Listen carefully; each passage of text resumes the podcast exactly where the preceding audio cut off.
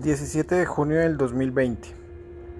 Hace exactamente 88 días comenzó esto. Hace 88 días no sabíamos para qué servía un tapabocas, hoy lo sabemos ya, bueno, muchos más sabemos acerca de los tapabocas y para qué sirven.